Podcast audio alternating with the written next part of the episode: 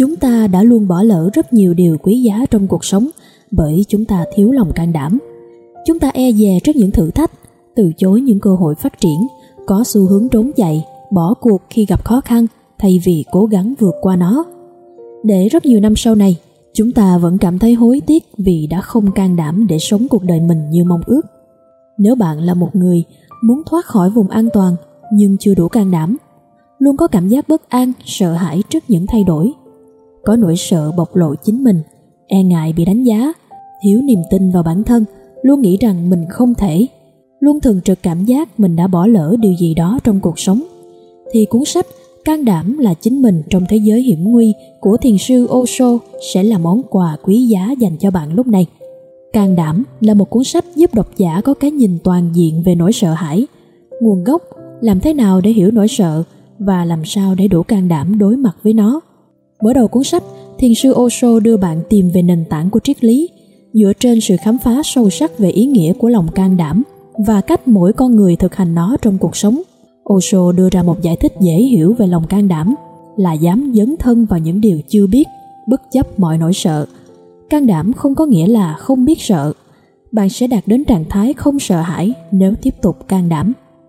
Osho không chủ trương đưa ra lời hứa để trấn an lòng người, không tập trung liệt kê những hành động can đảm anh hùng trong các hoàn cảnh đặc biệt để làm nổi bật tính can đảm. Trái ngược lại, Osho muốn khơi dậy phát triển lòng can đảm bên trong mỗi con người – bởi chỉ khi đó bạn mới có đủ sức mạnh nội tại để thoát khỏi sự nhút nhát, lo sợ và vùng an toàn của bản thân. Ông muốn giúp bạn đọc tỉnh táo và chấp nhận sự thật rằng sống trên đời này chính là sống với tình trạng bất an, sống với mọi điều bất định, xác định mọi hiểm nguy đều có thể bất ngờ xảy đến cuộc đời. Xuyên suốt cuốn sách, tác giả nhắn nhủ tới độc giả rằng cách duy nhất để trở nên không sợ hãi là chấp nhận nỗi sợ.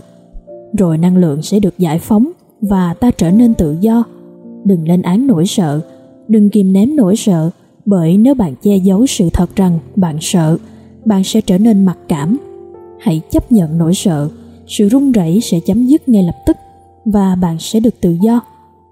đừng bao giờ bỏ lỡ cái chưa biết. Osho nhấn mạnh rằng, cuộc sống này ẩn chứa vô vàng những đổi thay. Điều chúng ta cần làm là luôn sẵn sàng tâm thế cho những điều mới mẻ, luôn sẵn sàng đi từ cái đã biết đến cái chưa biết. Trong bất cứ việc gì, trong mọi loại trải nghiệm luôn chọn cái không biết và tiến về phía trước. Ngay cả nếu bạn phải đau khổ,